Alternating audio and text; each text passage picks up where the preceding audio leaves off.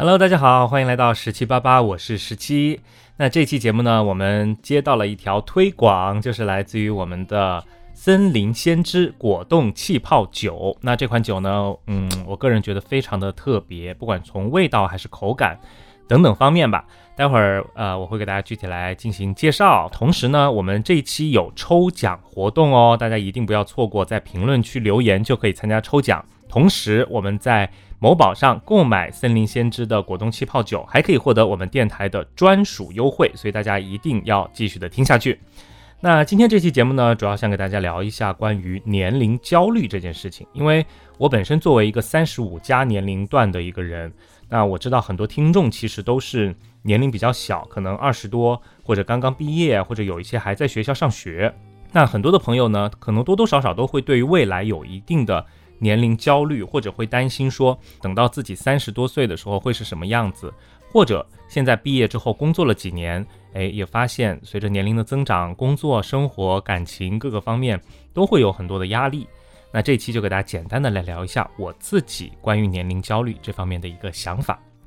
其实我自己本身从外表上来说，年龄焦虑倒不是特别的大，因为呃，认识我的人都知道，我其实实际年龄是三十六，然后马上三十七了。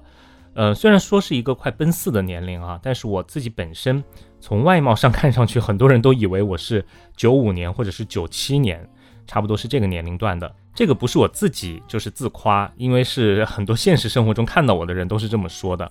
甚至我之前做记者的时候，还经常碰到这种乌龙，就是我以为被采访的这个当事人年龄应该比我大，但是后面我才知道。可能对方已经有一两个小孩了，这种，然后但是年龄可能比我还小个三四岁，甚至四五岁，嗯，而且在职场当中也经常碰到这种。我记得我有一个公司的同事，我认识他也有大概三四年的时间，然后我从刚开始认识他的时候就一直叫他哥，叫他什么哥什么哥，因为首先第一个就是他是另外一个部门的负责人嘛，然后出于礼貌，可能也会叫的就是什么哥啊之类的。另外一个我一直真的以为他的年龄比我大。后面有一次我们一起出差，然后就订酒店还是什么之类的，我就拿到了他的这个身份证号，结果我一看，我发现他还比我小几个月，然后他有一个女儿，大概六七岁还是七八岁吧。后面我们同事跟他女儿见面的时候，他的女儿都叫我们同事叔叔阿姨，但是我跟他女儿说，我说你要叫我伯伯，因为我比你爸爸的年龄要大。就是，嗯，虽然外表上看上去还是一个九五年左右的年龄状态，但实际上我也是奔四了。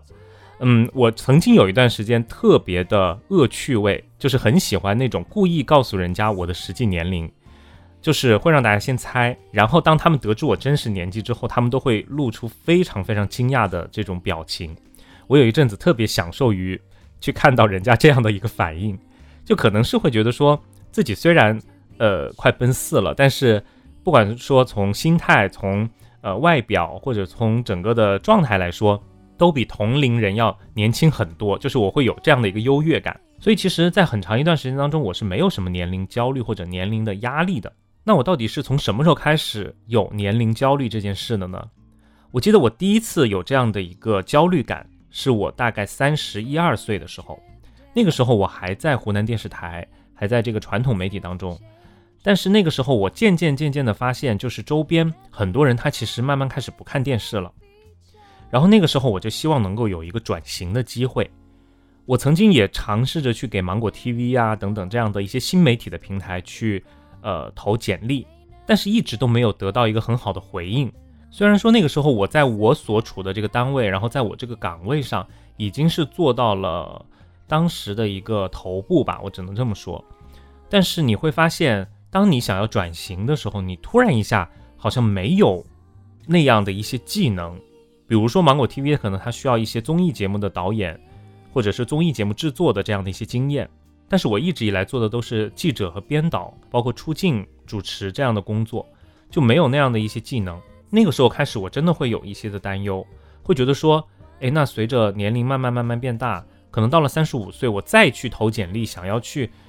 某一家公司或者某一个企业的时候，可能人家就不会要了，因为大家都知道，现在很多的这些。岗位他都是要三十五岁以下，然后那个时候我就给自己暗暗的下了一个目标，我就说我三十五岁之前我一定不要再做记者这件事，就是我给我自己最后的期限是三十五岁。那这一次是我很明显就是会出现年龄焦虑这件事情，会觉得说自己离三十五岁越来越近，越来越近。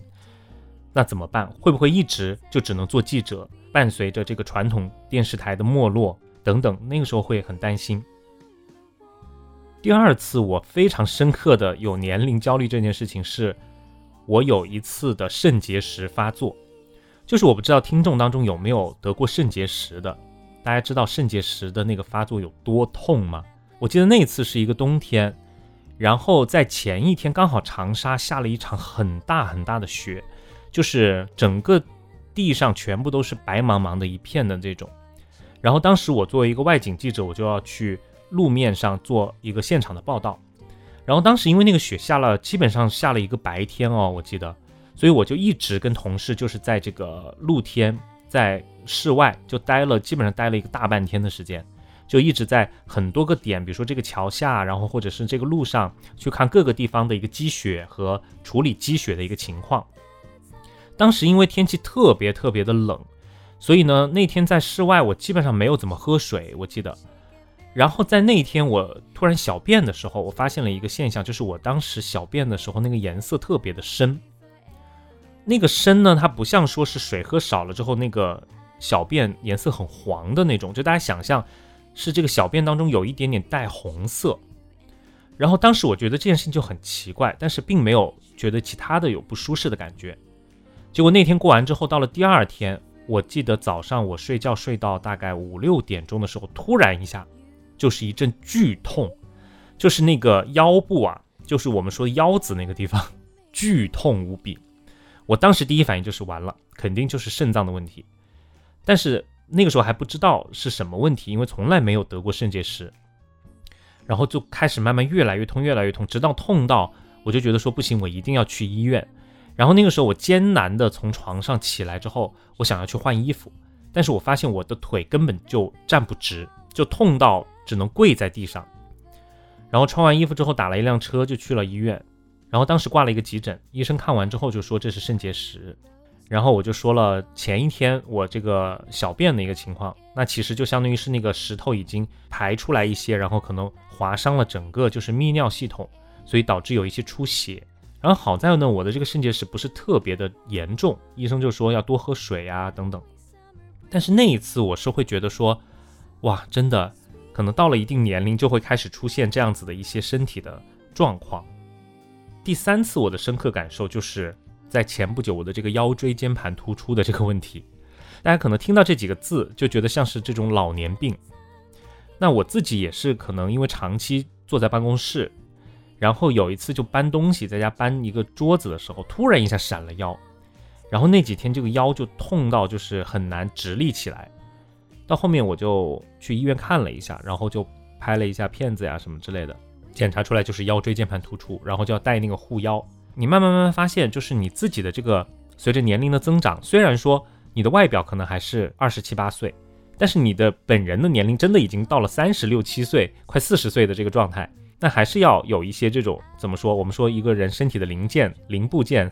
也会有一些磨损的这种状况，对不对？这是我几次印象非常深刻的，觉得自己年龄开始有增长之后有焦虑、有担心的这种状况。然后还有一个就是这两年，我除了自己之外，也会发现我父母的身体变得越来越不好。每次见到我爸妈的时候，都会觉得他们的头发就是白头发会变多。然后包括我妈妈，今年也是查出来就是身体不太好嘛。我就突然一下觉得，父母真的老了，就感觉好像和自己二十多岁的时候。真的不用去担心爸妈的身体怎么样，但是现在我但凡每次给爸妈打电话，我一定最后都会问一下，哎，最近身体怎么样啊？一定要注意身体啊！就是不管怎么样，开心很重要，然后身体很重要，就是我一定会去跟他们强调这些。感觉到了一定年龄之后，自己该承担的这个责任也会更重了。其实我自己本身呢，觉得既然身体的这种消耗没有办法去隐瞒、去欺骗，不如就开始。吃一吃补剂，就跟很多这种中老年一样，开始吃一些维生素 A、B、C、D、E、F、G，就是类似于这样子的综合补剂。也不知道是不是心理作用，就是我如果每天按时吃这些补剂，那我可能精神可以维持到一个比较呃活跃的一个状态。但是如果中间我真的有哪一两天没有吃，我就会觉得那天很困，就不知道是不是心理作用还是什么之类的。包括我会觉得以前二十多岁的时候，头一天晚上去喝酒喝到宿醉啊，第二天早上九十点钟就能够醒过来，然后喝一点水或者洗漱一下之后，马上就能够恢复，还可以马上出门去逛街，真的。但是我现在前一天宿醉完了之后，我真的第二天整个人会是懵的，就很难去从那种熬夜或者宿醉当中恢复过来。另外一个，我感觉自己对于过生日这件事情就越来越没有兴趣了。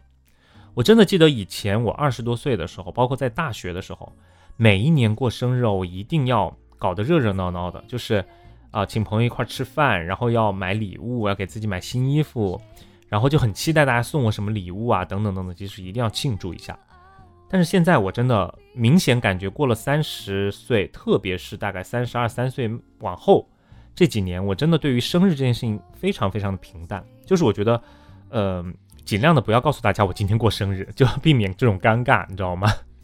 就默默的把这个生日过完就好了。而且我不知道大家还有没有一个感受，就是之前十几二十岁的时候胆子特别的大。我记得以前我去。呃，这种游乐场玩各种各样的这种刺激的游乐设施，包括过山车啊，包括去这种水上乐园玩这种滑梯啊等等，我都是特别兴奋，都敢玩。但是这几年我真的会很怕或者很避免去玩这种过于刺激的东西。就去了游乐场，我发现这种高低落差特别大的这种游乐设施，我都尽量避免不要去玩，就看一看就好了。就好像随着年龄的增长。越来越胆小，越来越害怕去做这些刺激性的东西。还有一个方面就是自己的这个精神方面啊，我觉得，嗯，也没有以前的这种冲劲了。说句实在话，就大家都在说躺平躺平，但其实我在两三年前我还是有这种冲劲的。虽然那个时候也三十多了，我会觉得我希望，嗯，永远不落伍，然后要去尝试很多新的东西。所以这也是我当时为什么会。毅然决然的离开生活了十多年的长沙，然后去杭州发展几年的这么一个原因，就是我觉得，哎，要时刻的保持去接触最新的东西。但是我这次回长沙，我就会发现，我真的心态会有很明显的变化。我希望还是平平淡淡的这种生活和工作，就是我觉得该体验什么也体验过了，然后该看什么也看过了。嗯，现在对我来说更重要的可能就是。这种平平淡淡的做喜欢做的事情，呃，有一份很稳定的工作，然后同时用业余时间来做做播客，啊，跟大家交流交流。我觉得可能这个是我现在这个阶段最希望、最想要的东西。这个跟几年前真的会有很大的一个变化。而且还有就是，很多人会担心一个人在家住的时候，哎，会不会突然一下挂掉？那挂掉之后会担心很多事情，什么大家会不会没有发现啊？然后什么什么的，就是会幻想很多。我相信很多单身人士可能都会有这种想法。那我自己曾经也想过，但是可能到了我这个年龄之后，我就会觉得没有那么可怕了，就是衰老和死亡都没有那么可怕。可能就算我一个人在家里挂了，没有人发现，然后或者过了很久大家才发现死相很难看，那我觉得又怎么样呢？因为我跟我朋友也是这么说，我说不用担心啊，因为。身后事就是那些麻烦的事情，都是留给活着的人的，对不对？我们既然都已经挂了，我们管那么多干嘛？就现在这个心态，就想得非常的通透。我觉得这些都是我随着年龄增长之后会有很多不一样的地方。那当然还有一个，我觉得我很大的一个变化就是我变得更爱喝酒了。其实曾经有一段时间，我妈特别担心我爱喝酒这件事情，因为我在家里其实不是那么爱喝酒，但是我舅舅。到了大概二三十岁、三十岁之后，特别特别爱喝酒，就是已经到了这种，嗯，怎么说，就是嗜酒的这种阶段。所以我妈就一直很担心我遗传到我家里人的这种嗜酒如命的这种状态。然后我确实也发现，就是现在有时候出去跟同事吃饭或者跟朋友吃饭，我都会觉得说，哎，要不要喝点酒？就是我有时候会主动提出来，因为可能会觉得说有一点点的微醺或者等等的这种感觉哈。可能对于我们这种三十多岁的人来说，会是怎么说？另外的一种享受。所以在这里呢，我就给大家推荐最近喝到的这个森林先知的果冻气泡酒。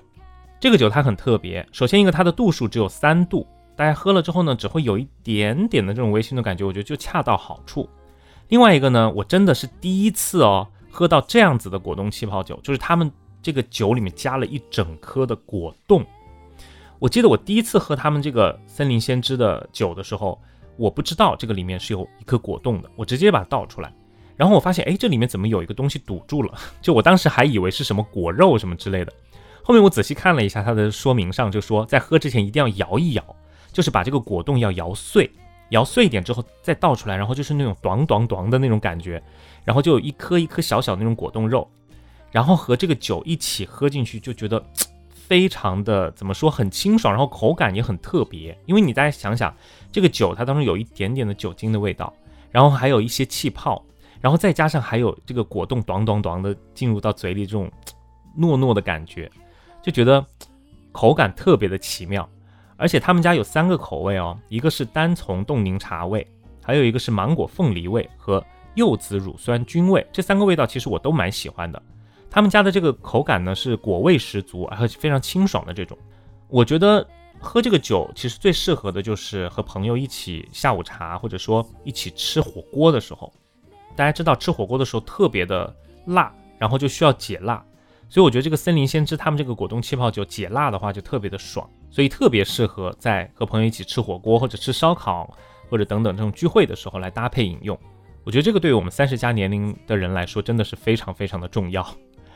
然后呢，我们这一次呢十七八八也获得了一个特别的优惠，那他们原本是八十五元一箱的这个产品，给到了我们十七八八的一个专属优惠，大家记得到我们的这个。节目的详情当中去点击专属链接，然后到某宝去下单，就可以领取到我们的一个十七八八的电台优惠券。那这个券后它的价格呢，是从八十五元直接的降到了五十一块钱一箱，这个价格是比他们现在双十一的价格还要便宜的，而且还有加赠的，就是你要记得备注我们十七八八这个名字，还可以获得我们专属的一个粉丝福利，就是一个。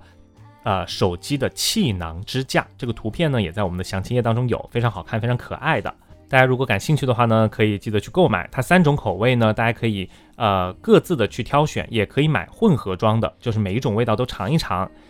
所以在这里呢，就特别给大家推荐。那说完了这个喝酒之后呢，其实我很想告诉很多我们二十多岁的听众和粉丝，一定一定不要去害怕三十多岁的这个数字。虽然我刚才有说到，就是到了这个年龄段，可能会有一些各种各样的身体的状况发生啊，或者父母的状况啊，或者等等工作啊，但是真的不要怕。有一段时间，我甚至觉得三十加其实是人生当中最好的一个时候，因为这个时候你已经有了一定的这个工作之后的积累，就是你有了一定的资本，有钱，对不对？然后工作也还不错。然后这个时候呢，父母虽然说慢慢慢慢变老，但是他在你这个三十多岁的年龄段的时候，父母的年龄还没有那么的大，至少还不需要你去负担很多很多父母的这种开销或者疾病方面的东西。所以我觉得这个时间段可能恰好是我们不管说是自己的工作、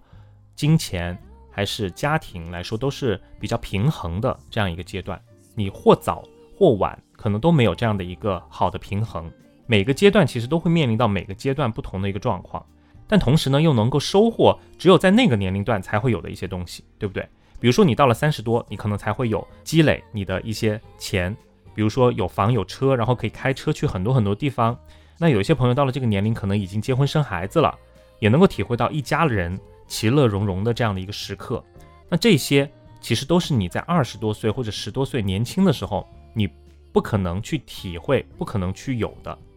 所以，其实我曾经也想过，哎，我在想说，如果我是现在的大学生，如果我自己只有二十多岁，像现在这么发达的自媒体的网络，那会不会我自己很早就能够成为一个自媒体的博主，或者成为一个小网红等等等等呢？因为毕竟在我上大学的那个阶段，我们还用的是这种键盘手机，那个时候苹果手机还没有被发明出来哦，大家想象一下，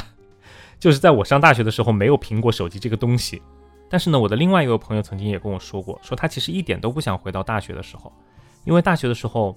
虽然时间很多，虽然年轻，但是很重要的一点没有钱。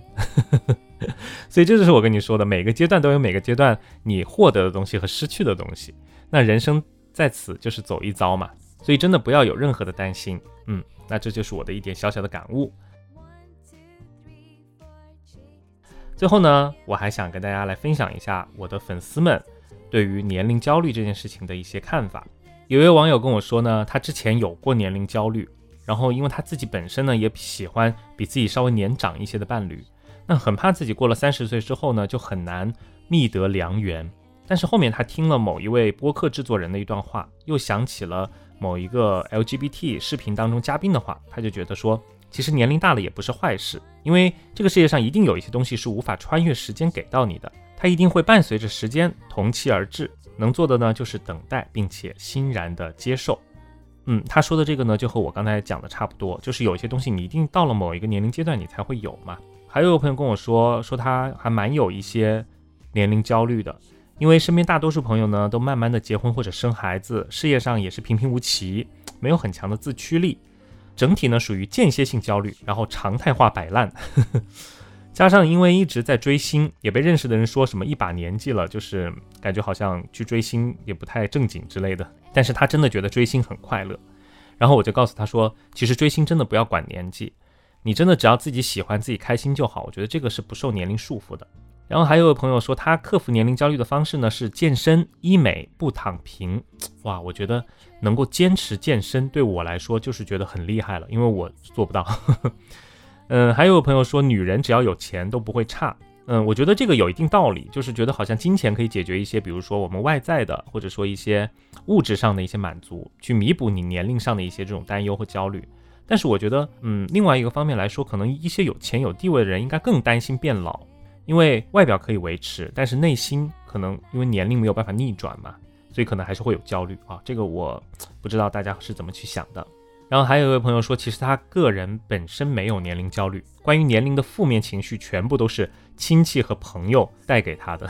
我觉得这个可能也是现在很多年轻人的一个共同的问题，就是自己可能嘻嘻哈哈的，也没有在意那么多，但是每次呃放假或者过年回家，然后亲戚朋友就开始说啊结婚呐、生孩子啊这些事情，就会就会难免把年龄的这个事情。摆在你的面前，让你不得不去想这些，对不对？然后还有位朋友说呢，他非常的焦虑啊，好像从小到大都不能够躺平，因为每个年龄都会有焦虑。比如说青春期的时候就是焦虑学业，焦虑额头上的青春痘；大学的时候呢，焦虑学业，焦虑研究生，焦虑工作；工作之后呢，又焦虑工资啊，焦虑婚姻事业，感觉一生都在和焦虑和解。